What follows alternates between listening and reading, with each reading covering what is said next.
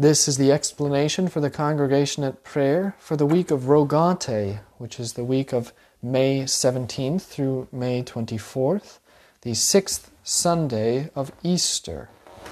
Uh, the verse of the week is again from John chapter 6.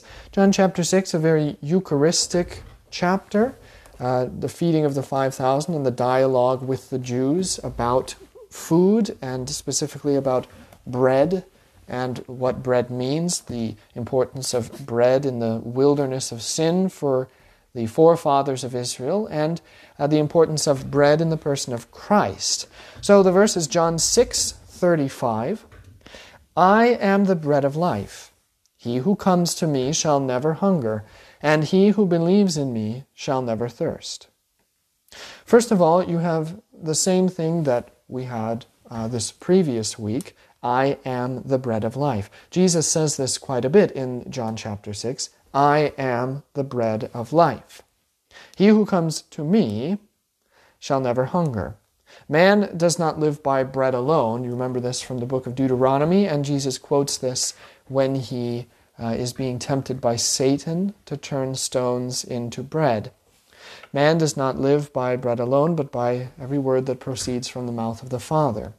And uh, the important thing to remember about that is it doesn't just mean that you live only by rationally or intellectually putting your trust or belief in written words. There is more to truth, if you recall from the sermon from last week, there's more to truth than simply looking at the words on a page and saying, I guess this is what truth is. Truth is much deeper and greater than that in its fullness and in its reality. So when, when you think about not living by bread alone but by the Word, think also of John chapter 1. Uh, because what do you get there? Well, you get the Word becoming flesh. So all of a sudden, living by the Word of the Father takes on an entirely different meaning, a deeper meaning. It doesn't mean that you don't believe the written words and you don't hear them and that you don't trust them. Uh, but also that you understand that it isn't just the written down words alone, that there is a substance to it in the person of Christ. Uh, and where is it that you encounter the person of Christ if not in the sacraments? And really, in the flesh and blood, uh, if you really want to see Jesus and encounter him in the flesh and blood, it is in the flesh and blood that sits upon the altar, uh, meaning it is in the Eucharist. So man lives not by bread alone, but by the bread that is the word that proceeds from the mouth of God. Uh, so if you come to Jesus, you shall never hunger, and he who believes in me shall never thirst. Uh, this doesn't mean that if you go to if you believe in Jesus, that you'll never have a period of time where your body does not need to eat. Certainly not. In, in fact, uh, certainly even your, your soul will hunger and, and thirst uh, which is in part why you have the spiritual meal of the Eucharist at all, uh, to strengthen and to nourish you in both body and in soul, as the uh, departing blessing from communion goes, in body and in soul. Uh, but really, what hunger and thirst here means is a hunger and a thirst for righteousness. You will never hunger and you will never thirst for righteousness if you stick with Jesus because he will fill you. Now, to a degree, you know that you also pray, Give us this day our daily bread, and that part of what it means to pray for daily bread is for everything that will support and sustain the needs of the body and also of the soul. Uh, so, to a degree, uh, you understand that the Lord will provide for your physical body, but when Jesus here mentions hunger and thirst and the lack thereof in his person, it's really uh, hungering and thirsting for righteousness, uh, for they will be full. If you think about the Beatitudes in Matthew chapter 5, which I believe will be the verse of the week for next week, so uh, I don't want to spoil that for you. We'll get to that next week. Uh, okay, John 6:35. We'll speak this together again. I am the bread of life.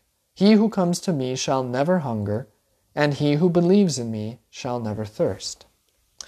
And the Catechism excerpt, we're continuing on with the sacrament of the altar. What is the benefit of this eating and drinking? These words given and shed for you for the forgiveness of sins, show us that in the sacrament, forgiveness of sins, life, and salvation are given us through these words. For where there is forgiveness of sins, there is also life and salvation. Okay, these words, you, you have to understand what the reference is, and uh, here uh, Luther gives you the referent. These words, which words? These words, given and shed for you for the forgiveness of sins. Ah, which words are those? Well, recall from what we've been uh, speaking in the Catechism this entire past week, uh, they are the verba, the words of the verba. The words of institution, verba, remember verba is shorthand for words of institution, it's Latin for words. Okay, so you speak the verba, and these are the words of the verba. So these words, the verba, but specifically given and shed for you for the forgiveness of sins, what do they do? They show us that in the sacrament, that is, in the Eucharist, forgiveness of sins, life, and salvation are there. Ah, so this is what it does. So why do we go and eat? Well, uh, because, first of all, Jesus says, Whoever comes to me shall never hunger, and he who believes in me shall never thirst. Uh, Jesus says, Take, eat. Jesus makes a pretty big deal about giving you his body and his blood, and that should mean that if you follow Jesus, you also should make a big deal about receiving the body and the blood, because you take on uh, the, the understanding that what Jesus says is important is important. What Jesus wants you to eat and drink, you eat and drink, and do it with a smile and uh, understand your need for it. Uh, so, forgiveness of sins, life, and salvation are given to you. This is why you take it, because uh, you need all of these things. Where there's forgiveness of sins, there's also life and salvation, right? Uh, where there is sin, there cannot be life. Where there is sin, there is nothing but death. Uh, if you look at the Old Testament Israel, uh, the death uh, of, of the animals, the, the sacrifice, the blood. It's bloody, it's gruesome. Uh, if you pay attention to the congregation at prayer, we've been going through the book of Leviticus, which uh, is in, in many cases sort of a strange book, also a book I think most people skip. No, nobody really wants to read Leviticus. It's repetitive and boring and strange, and you don't understand it. You don't want to hear about people being put to death or animals being put to death. Uh, but there's a purpose for this, and it's, it's very important. All of the Levitical law, the, the priest, priestly law, everything is about death. Why? Because sin doesn't bring anything but death. Where there is sin, there has to be death.